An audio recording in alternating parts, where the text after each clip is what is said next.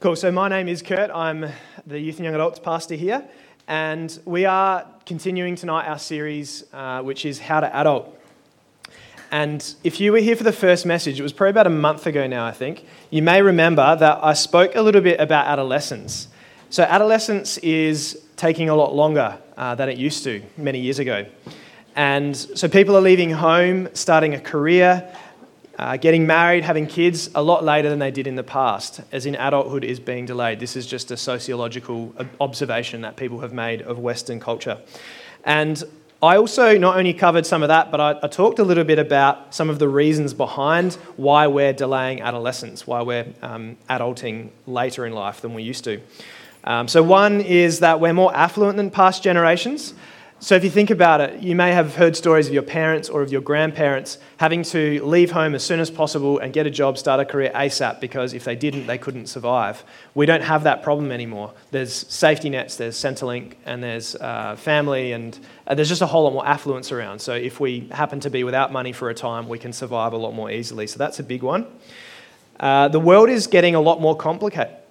excuse me, a lot more complicated than it has been in the past. And I think that can lead a lot of us younger people to, to just look at it all and be like, man, that's so confusing. There's so much to think about. It's overwhelming. Life insurance and, you know, like just all the stuff that we have to think about um, that people in the past didn't have to. And so it's, I guess, a whole lot easier to stay in your parents' basement and play video games, you know, till you're 40 or whatever. I don't do that, by the way. Um, I'm also not 40. But um, another one is screens and other types of entertainment. Um, they enable us to, I guess, feel like we're living our lives because we're sort of experiencing the world through maybe other people's eyes. And that can make us feel like we've got a life when in fact we don't quite have a life yet. So that can be part of it too. And because of this, our generation, and, uh, and that includes me as well, we occasionally need a polite kick up the bum to get us to adult a bit more um, every now and then. And so this series is just such a kick and hopefully it is a polite one because the ultimate aim of this series is a good one. It's to, uh, in fact, this is a verse from Ephesians chapter 4. We want to be mature in the Lord, measuring up to the full and complete standard of Christ, so that we're no longer like immature children, but speaking the truth in love, growing in every way more and more to be like Christ.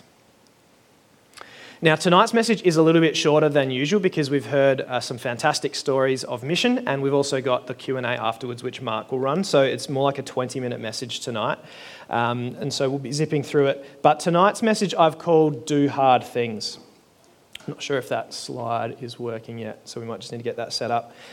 Um, but do, do hard things is our message tonight. And like a lot of the different messages we've heard so far in this series, it's a message we don't naturally want to hear but kind of one that we know we should.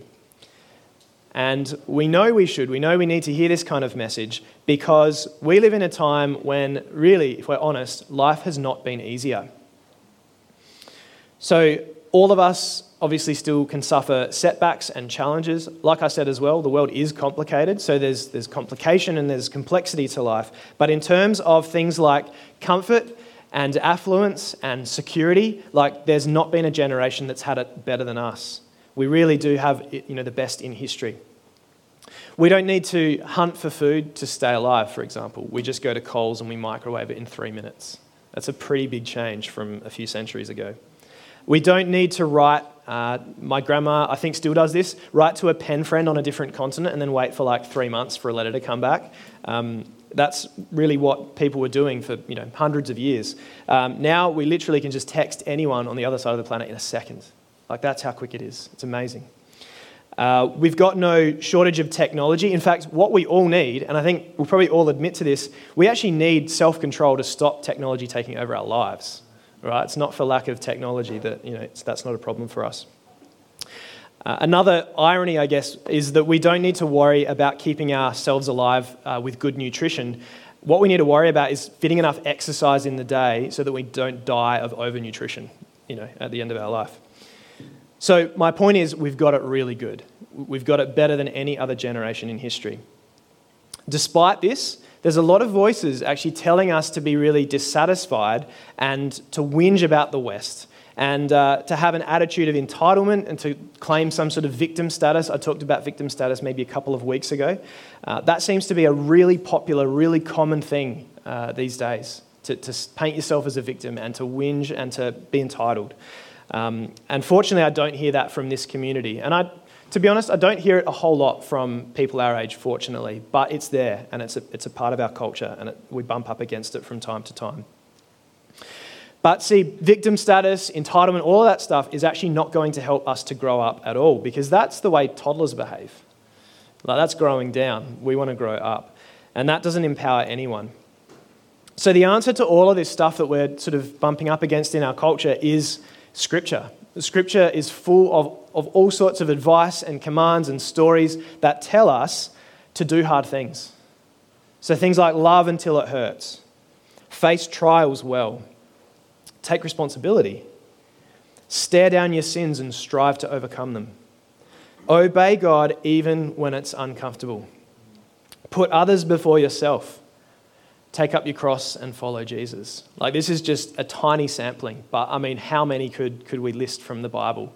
Commands in Scripture for us to do hard things in one way or another.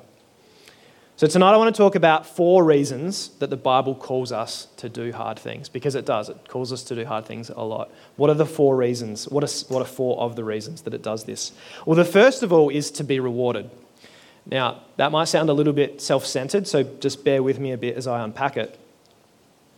One of the telltale signs that we're struggling to adult is that, and, and any of us can see this in our lives, is that we're constantly doing easy things, constantly choosing to do easy things, choosing the path of least resistance, whatever that might look like.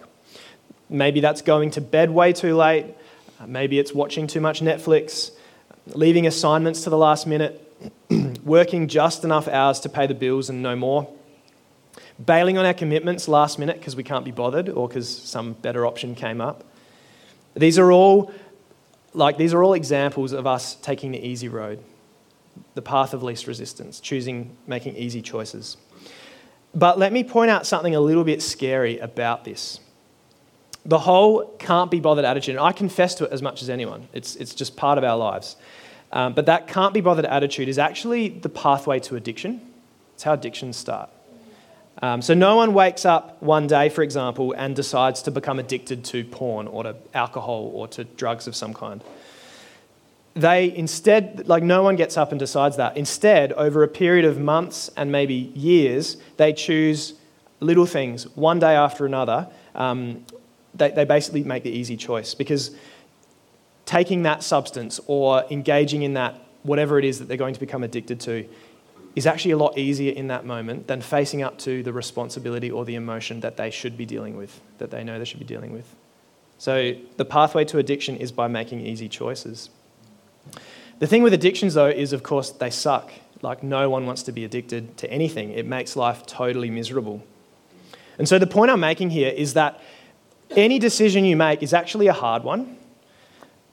There's always two paths, right? This can go for small choices, it can go for big choices. There's always two paths. One path, generally speaking, will look fairly easy.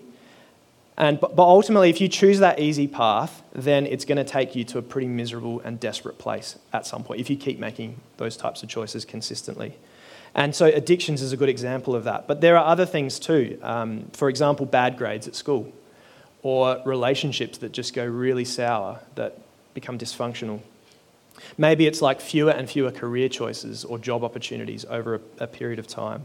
Maybe it's your faith, your walk with Jesus, fading away bit by bit, slowly, by taking that easy road.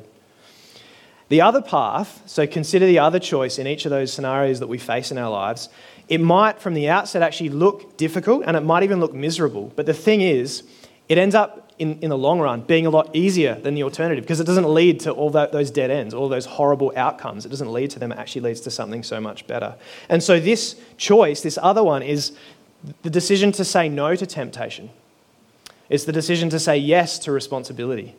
It's basically the decision to do hard things, to make difficult choices. Here's an example that might help. Put your hand up if you do sport of some kind, like any kind of sport, individual, team, whatever. Awesome.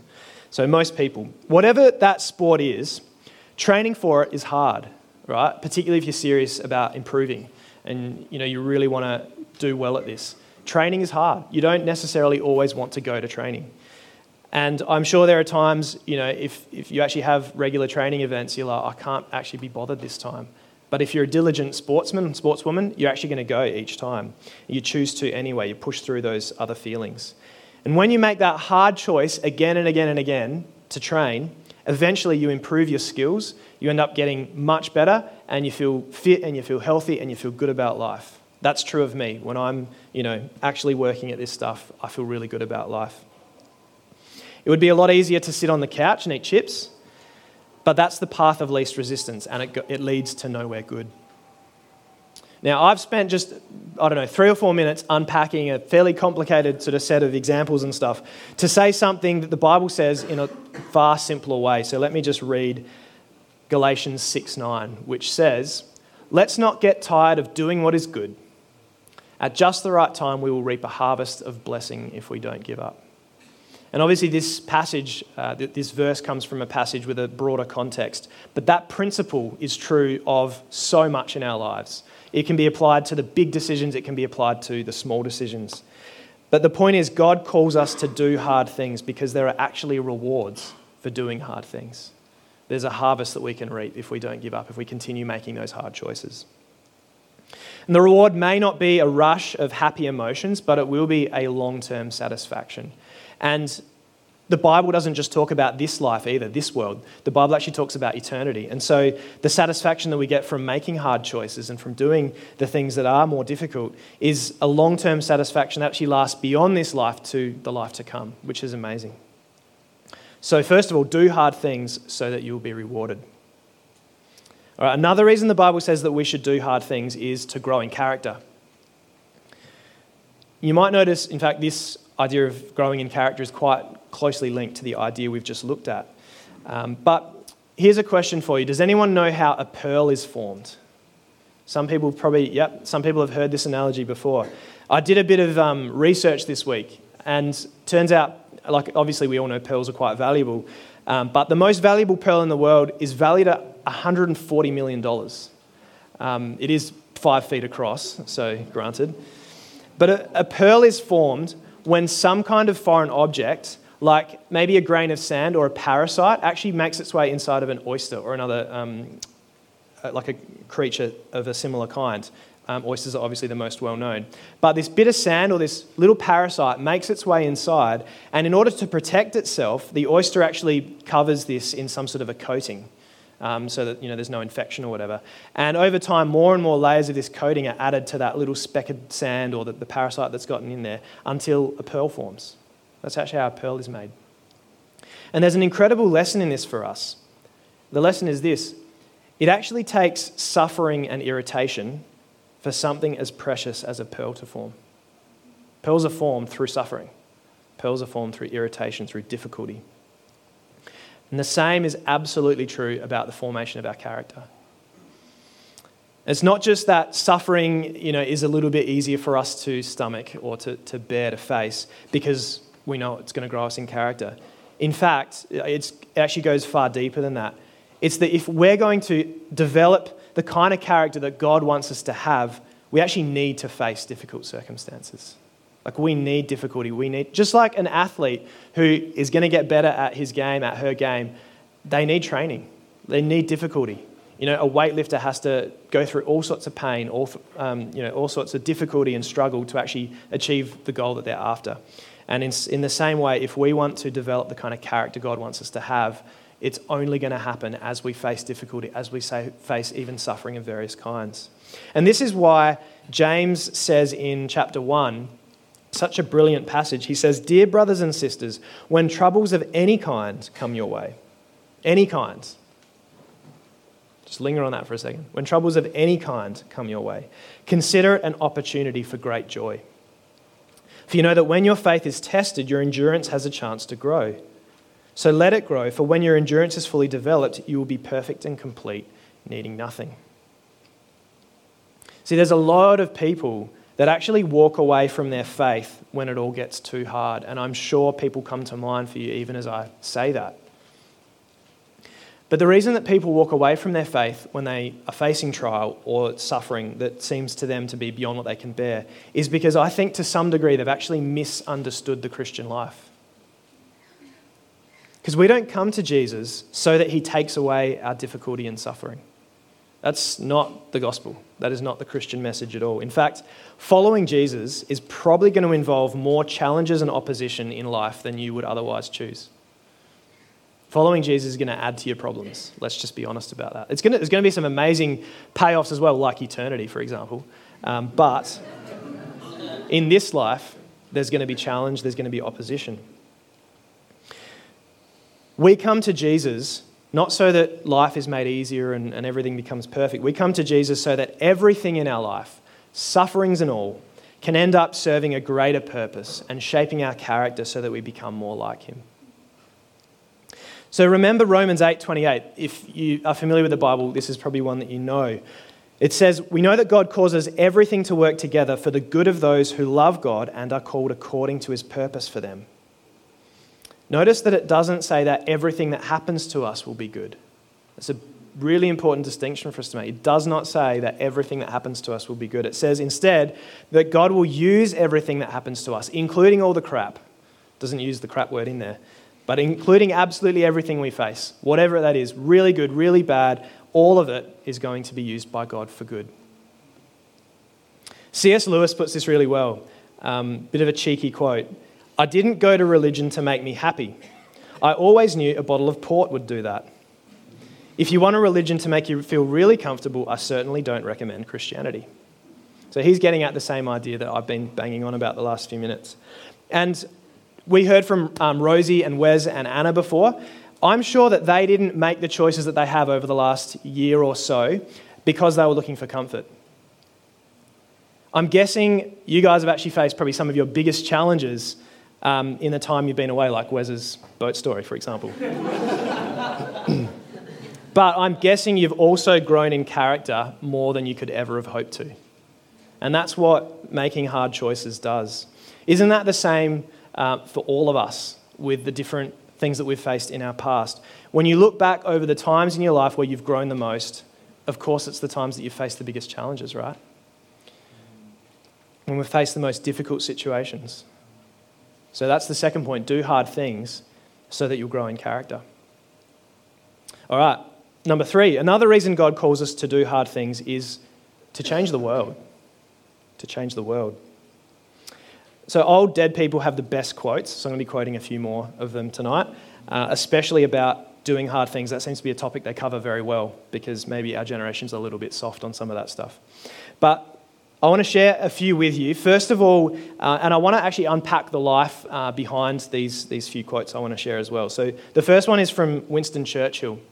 I love this one. He says, It is not enough that we do our best, sometimes we have to do what's required. It's not enough that we do our best, sometimes we have to do what's required. So, Winston Churchill was the British Prime Minister during the Second World War. And you may not know a whole lot about World War II, but a really important fact is actually that Britain was almost invaded by the Nazis. Like it was knife's edge for a while there. We could all by now actually be speaking German if that had happened. I'm not even kidding. Uh, but under Churchill's leadership, they won the Battle of Britain and they, they were successful in the D Day invasion, which the US and Australia and New Zealand um, were part of as well. And so they ultimately were able to defeat Hitler. Churchill was an incredible orator and some have called him the greatest statesman of the 20th century. And he led the nation in a really, really difficult time. He made incredibly hard calls. And that quote, I think, just perfectly summarizes his leadership during World War II. It's not enough that we do our best, sometimes we have to do what's required. Hard things, hey? Um, another one is from Mother Teresa. And there's a lot of fantastic things that she said, but I love this one. I didn't even know that came from her. I've quoted this you know, recently, not even realizing it was her, but I found out today it was her. Live simply so that others may simply live. Live simply so that others may simply live. And she absolutely lived out what she said. She moved to India before she was 20, and then she spent a couple of decades teaching. And at the end of that, she's like, I need to serve the poorest of the poor. She just saw so much poverty and brokenness in India um, that she just gave the rest of her life to doing that. And by the end of her life, the mission she began had over 600 bases in 123 countries. That's just within her lifetime. And she won a lot of awards for her work, including the Nobel Peace Prize.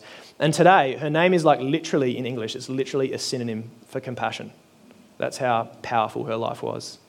And that, that's what she said live simply so that others may simply live. Um, and here's another one from William Carey, which I love. Expect great things from God, attempt great things for God. In fact, I think this one might be on um, Mark's pin-up board because I see it every time I go and have a meeting with him. Such a brilliant quote. Expect great things from God, attempt great things for God. And again, William Carey is someone who didn't just say this sort of stuff, he did it. So he was born in the 1700s in England, and that was a time when no one in Europe went on missions. There was an attitude among the Christians of Europe that, you know, if God wants to save other tribes in other parts of the world, he'll do that without the help of any Christians. Uh, it just wasn't part of their theology, it wasn't part of their church culture. And uh, basically, William Carey just went against all of that so called wisdom and literally invented the modern missions movement. So, to make the point clear, Anna and Rosie and Wes would not have done what they did the last six months or year or, or more if it weren't for William Carey. Like, he launched the, the, the um, modern missions movement, which has been going on for, for hundreds of years. He gave his life also, uh, like Mother Teresa, in fact, to serve the people of India. And by the end of his life, he translated the Bible into six languages and parts of it into 29 more dialects. And he trained dozens of missionaries and, sent, and seen hundreds of people saved. And he also was uh, a key in bringing the practice of widow burning to an end. So that's when a husband would die, and the, and the widow who was still alive, as they burnt the body of her husband, would throw herself onto the flames because she didn't want to be you know, left alone in this life and it was, but it was culturally um, basically an imperative. Uh, and he was like, this is immoral, this has got to stop. And he, he brought that practice to an end. Um, he, was, he was a key player in that. So these are some pretty incredible people. Expect great things from God, attempt great things for God. You know, it's not just people in modern history, though, who've changed the world by deciding to do hard things. The Bible is like one long biography of people doing hard things and therefore changing the world. Think about just some, I'm just going to give you some highlights here. Abraham left everything that he knew in his homeland to follow the call of God and become the father of the Jewish people. Noah preached for 100 years while he built the ark, and God used him to save many lives, including obviously a lot of wildlife. Moses overcame his fear of public speaking to rescue the Hebrew people from slavery in Egypt. Ruth turned her back on an evil culture to live among God's people, and she made bold moves to score Boaz, and she was successful. And that took great faith. Deborah defied a culture that said women shouldn't lead, and she became one of Israel's most powerful judges. When Israel's strongest fighters were too afraid, Daniel, as a teenager, trusted God and he defeated Goliath with a slingshot. Daniel refused to deny his faith to the point of being thrown into a den of lions, and there God protected him. Esther, such a brilliant uh, story. We preached on this a few years ago, so go back and listen to the podcast. I just love the book of Esther. But she was part of an incredible plot to rescue God's people from genocide. Amazing story. Mary faced a world of criticism and judgment from the culture around her to bring Jesus into the world. And the letter to the Hebrews actually does a similar thing to what I've just done now. It lists off a whole bunch of people who are basically Bible heroes. It's like the Hall of Faith, people call it, instead of the Hall of Fame. And after just summarizing the lives of so many different people, this is what the author of Hebrews says. How much more do I need to say? It would take too long to recount the stories of the faith of Gideon, Barak, Samson, Jephthah, David, Samuel, and all the prophets. By faith, these people overthrew kingdoms, ruled with justice, and received what God had promised to them. They shut the mouths of lions, quenched the flames of fire, and escaped death by the edge of the sword. Their weakness was turned to strength. It's an amazing passage, Hebrews 11. Go home and read it sometime this week the whole point of what I'm sharing with you, I've you know, shared some characters from modern history. I've shared a bunch of, I guess, really brief Bible stories as well. But my point is, we are part of an amazing movement. See, heaps of people have actually gone before us and have left an incredible legacy, and they've changed the world in profound ways. And they were able to change the world because they chose to do hard things. So, again, do hard things because you might just end up changing the world by doing that.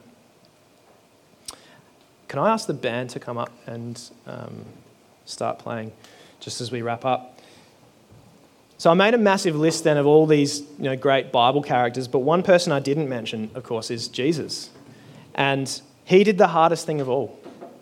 He took that cross and carried it all the way up the hill to Calvary. And he submitted himself to some of the worst torture that's ever been invented. And he did it not just as a physical thing, but actually in that act, he bore the wrath of the entire world, the sin of the entire world, and the wrath of God for that sin. And he did that to reconcile a lost humanity back to God. That's got to be, surely that's up there as the hardest thing that's ever been done. And I guess I also don't want you to miss this really important point. You know, we shouldn't be surprised when people in the mainstream, you know, don't necessarily want to do hard things. There's a resistance against that many people, I guess, don't really know different. Like there might be a few heroes they think of that you know have done some hard stuff, but maybe that as a category, doing hard things is just not there for them. But we've actually got the Bible, which is just this book full of stories of people who did hard things, and of course, at the very, very center of that is our Savior, Jesus, who did the hardest thing of all. We've got His example, and He did it to save us. Like I don't want to just point to the cross as an example for us. At that moment, He actually saved us. He bought our salvation. And by faith in Him, we are rescued from all the stuff that we've done wrong and from our distance from God and for all the sins of the future as well. So, in that one event, Jesus actually saved us, but He also did it as an example. He did the hardest thing of all, and in doing so, He set an example for us to follow. So, think about just this one last verse I want to share with you is from 1 John 3:16 and it says, "We know what real love is because Jesus gave up his life for us. So we also ought to give up our lives for our brothers and sisters." Do you see that? It's talking about the cross, it's talking about the sacrifice that Jesus made, but it's talking about it as an example. Because of what Jesus did in laying down his life for us, he actually left an example for us to do the same. So, in a similar way, it might not be actually through martyrdom, might not be because we're crucified in you know, public place or something like that. But actually, every day we get the opportunity to lay our lives down for other people, for our brothers and sisters, for the world that doesn't know Him. And that's a hard thing. There was brilliant Mother Teresa quotes I didn't choose that talked about making the biggest difference in the world by making the tiniest choices in the world. Um, she says it so much more eloquently than I could. But doing hard things is not necessarily about jumping on a plane to go somewhere. If that's what God calls, do it, absolutely. But doing hard things is actually about all the little choices every day. And that's really what I hope um, that we can take away from this message tonight, because that's exactly what it says here. So we can give up our lives for our brothers and sisters. That happens in all the tiny things. So we're called to give up our lives for each other and for a world that doesn't know God. And that's pretty hard, but we've got the power to do it because Jesus has actually changed us on the inside and he's given us his spirit and he promises to go with us. Another verse I didn't quote is in somewhere in First Corinthians, I think it is, where Paul is talking about how much suffering he's been through. Um, there was a particular moment in his life where he was just facing so much suffering and God spoke to him in that moment and said, My grace is sufficient for you in your weakness. So, in, in our weakest moments, you know, when we're facing hard choices and God's calling us into you know, some of the hardest decisions, that's actually where He comes through and He gives, gives us His strength. So don't be afraid of your weakness either. We have this example because Jesus did it perfectly. And it's because of his perfect sacrifice, his perfect example, that he calls us to do the same. So let's pray. God, we thank you for everything that you've said to us in Scripture about doing hard things, and there's just so many in there we could never list them all. Um, but that is definitely a category in the Bible that uh, speaks into our culture in a really profound way because we are a culture that prefers instead to do easy things. Lord, I just ask that as we come to you, as we seek you, God, as we grow in our faith, that we would actually be willing to do hard things, that we'd be willing to obey you in this stuff. And every time, Lord, even just this week as we start to think through and, and maybe live this out a little bit more, I pray that when we are faced with a choice, we would decide to do the hard thing instead of the easy thing. And in doing so, Lord, that you would raise us up and, and just keep calling us forward into greater and greater maturity to be like Jesus. We thank you for your grace uh, that, that remains with us even as we make dumb choices, even as we struggle, even as we stuff up. We thank you that you remain so faithful and so patient with us. I just ask that as individuals, Lord, and as a community, we would uh, just more and more learn what it means to adult and to, yeah, just to walk in your ways. We pray this in Jesus' name.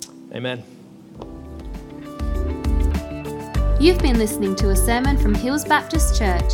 To find out more or to hear other great content, find us at hillsbaptist.com or on your podcast app.